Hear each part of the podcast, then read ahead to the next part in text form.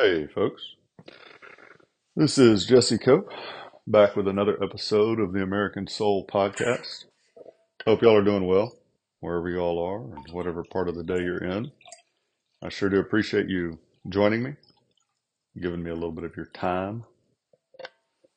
I know y'all have probably 50 things pulling you in 75 different directions, maybe more than that. So I appreciate you spending a little bit of time here. Maybe it'll get you through a, a drive somewhere or doing some chores around the house or something and make the day go a little better. For those of y'all that continue to share the podcast, thank you so much. I'm very grateful for that when you tell others about it. And I will try to use your time wisely and put some stuff into the podcast that helps each of us, builds up our toolkit a little bit, helps us defend our nation, and maybe therefore helps our nation just a little bit. Not a lot on the homestead. Temperatures have gotten a little warmer, at least around here which is nice for a few days before they dip back down again, theoretically. It's really amazing when you think about weather forecast, how much we rely on it today, how attuned we are to the weather forecast, particularly in the winter here. But you think about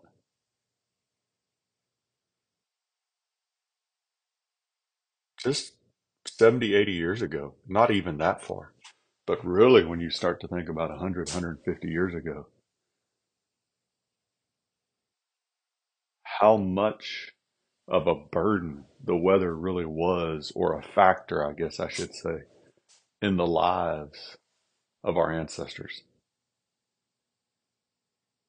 Particularly because they, they didn't have these forecasts. You couldn't look out 10 days and see minute to minute to minute almost weather and you, you we get an idea of what it must have been like when we run into a storm that all the weathermen failed to predict, right? And all of a sudden, or the storm is much fiercer or much calmer, although that's not a bad thing. I mean, that doesn't cause as many problems as the other. Anyway, interesting. Something to be, something else to be grateful to God for modern forecasts. Father, thank you for today. Thank you for you, Father, and your Son, Jesus Christ, and your Holy Spirit. Thank you for the time to record this podcast and the people that listen to it. Be with them and their families. Guide them, bless them. Surround them with your angels. Protect us all from evil. Help us to do your will. Help us to seek you and your kingdom and your righteousness. First, help us to love you with our whole heart, mind, soul, and strength, to love our neighbors as ourselves. Help us not to be afraid to speak the truth, to trust in you, to trust that you will keep our soul safe and protected until the day you bring us home to heaven to be with you and your Son, Jesus Christ, forever. Guide our steps, light our path. And guide my words here, Father, please. In your Son's name we pray. Amen. We're going to read through Lincoln's second inaugural address today and talk about it just a little bit, and we'll see how much farther we get if we do other than that. This is March the 4th, 1865. Fellow countrymen, at this second appearing to take the oath of the presidential office, there is less occasion for an extended address than there was at the first. Then a statement, somewhat in detail, of a course to be pursued seemed fitting and proper. Now, at the expiration of four years, during which public declarations have been constantly called forth on every point and phase of the great contest which still absorbs the attention and engrosses the energies of the nation, little that is new could be presented. The progress of our arms, upon which all else chiefly depends, is as well known to the public as to myself, and it is, I trust, reasonably satisfactory and encouraging to all. With high hope for the future, no prediction in regard to it is ventured. On the occasion corresponding to this four years ago, all thoughts were anxiously directed to an impending civil war. All dreaded it. All sought to avert it. While the inaugural address was being delivered from this place, devoted altogether to saving the Union without war, insurgent agents were in the city seeking to destroy it without war, seeking to dissolve the Union and divide effects by negotiation. Both parties depreciated war, but one of them would make war rather than let the nation survive, and the other would accept war rather than let it perish. And the war came. One eighth of the whole population were colored slaves, not distributed generally over the Union, but localized in the southern part of it. These slaves constituted a peculiar and powerful interest. All knew that this interest was, somehow, the cause of the war. To strengthen, perpetuate, and extend this interest was the obje- object for which the insurgents would rend the Union, even by war, while the government claimed no right to do more than restrict the territorial enlargement of it. Neither party expected for the war the magnitude or the duration which it has already attained. Neither anticipated that the cause of the conflict might cease with, or even before, the conflict itself should cease. Each looked for an easier triumph, and a result less fundamental and astounding. Both read the same Bible and pray to the same God and each invokes his aid against the other. It may seem strange that any man should dare to ask a just God's assistance in wringing their bread from the sweat of other men's faces. But let us judge not, that we be not judged. The prayers of both could not be answered, that of neither has been answered fully. The Almighty has his own purposes. Woe unto the world because of offenses, for it must needs be that offenses come. But woe to that man by whom the offense cometh.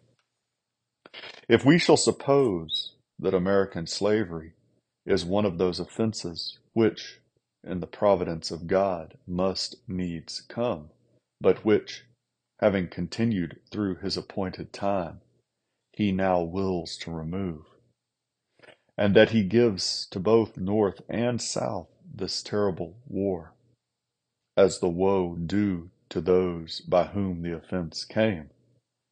Shall we discern therein any departure from those divine attributes which the believers in a living God always ascribe to him? Fondly do we hope, fervently do we pray, that this mighty scourge of war may speedily pass away. Yet if God wills that it continue until all the wealth piled by the bondsman's two hundred and fifty years of unrequited toil shall be sunk, and every drop of blood drawn by the lash shall be paid by another, drawn with the sword. As was said three thousand years ago, so still it must be said The judgments of the Lord are true and righteous altogether.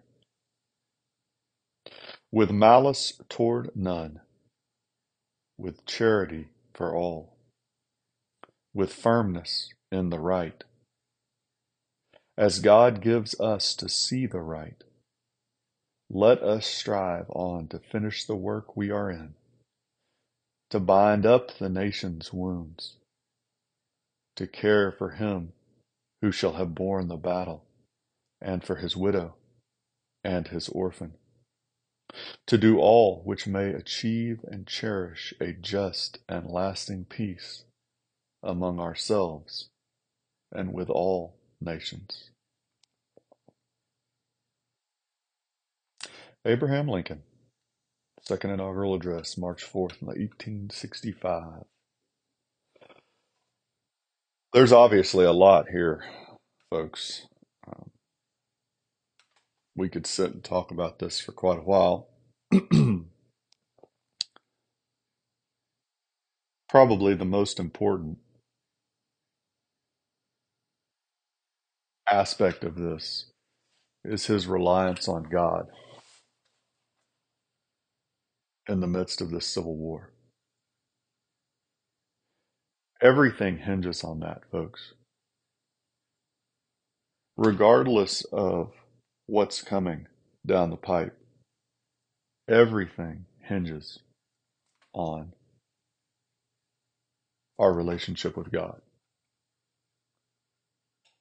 If we have any hope of turning the tide and avoiding either war, civil war, or avoiding falling off into the darkness of socialism and communism and leftism. God has to be the central part of that plan. He has to be who we turn to first, most. Not just in our private lives, in the way we execute each day ourselves, but in the lives of our nation and our public lives. It doesn't matter what policy we enact, what politician we elect, or what institutions we create or tear down to rebuild. If we don't have God at the center, it will be a temporary victory if it is a victory at all.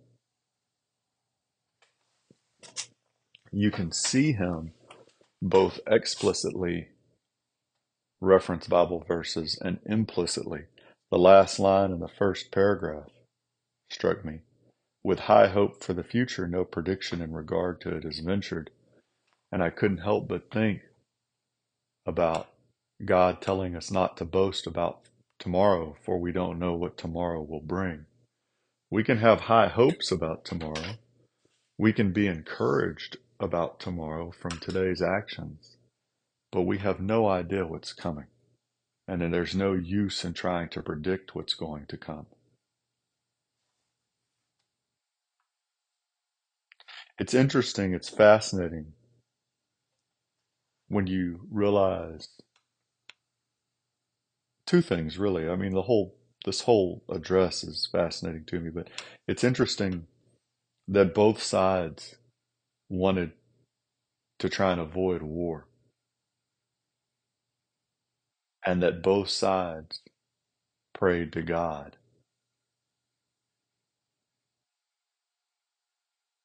For his guidance and his hand. And it's it's fascinating to look from our point of view today back, at least for me. How could the South possibly think that God's hand would be with them, as Lincoln says here, when they wrung their bread from the sweat of other men's faces? And of course, Lincoln, you, you have to see humility here in this last part he added, right? But let us judge not that we not be judged.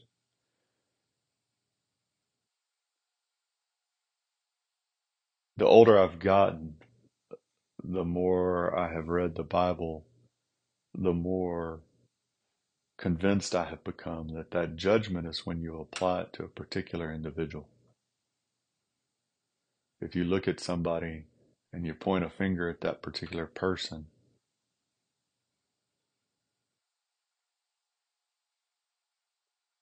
I think, and, and find a pastor, folks, find some theologian that knows a lot more than I do. I'm just kind of talking with y'all here, but that's the problem. But it's just as much a problem when we don't acknowledge the sin in general. You didn't have to go find a Southern slave owner, one in particular, to point the finger at in order to be able to condemn slavery in general. And there's some people out there that that do a much better job, and I'm not going to get into this, talking about how the slavery that we saw in the United States was not the slavery that you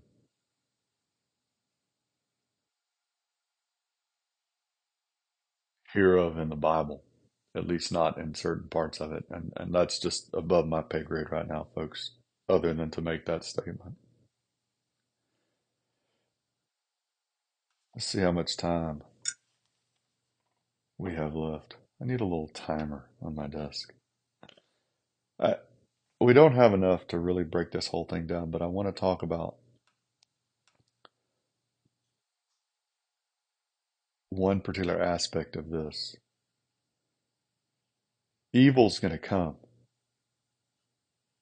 right? The offenses must come, but woe to the men by whom the offense comes. And Lincoln said, if we suppose slavery is one of those offenses, and its appointed time is up, and this war, this terrible war that he's given to both the North and the South as the consequence of that offense.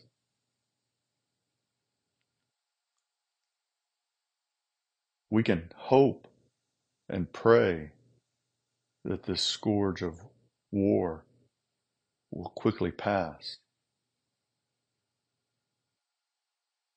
But even if we have to fight until every single drop of blood shed by a slave is repaid by one shed by the sword, and every single penny earned off the backs of slaves is spent in this war. The judgments of the Lord are true and righteous altogether.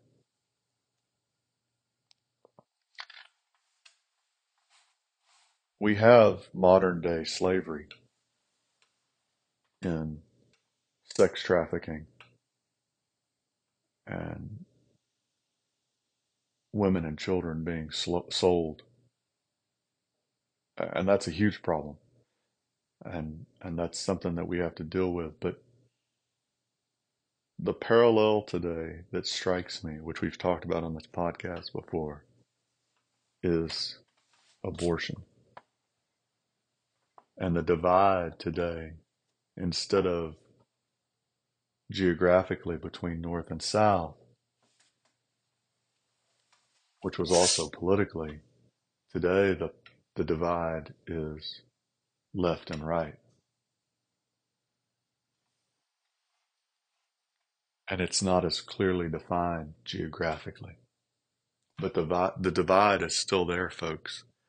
And one of the key issues, probably second only to rejection of God, is abortion. Abortion dwarfs slavery in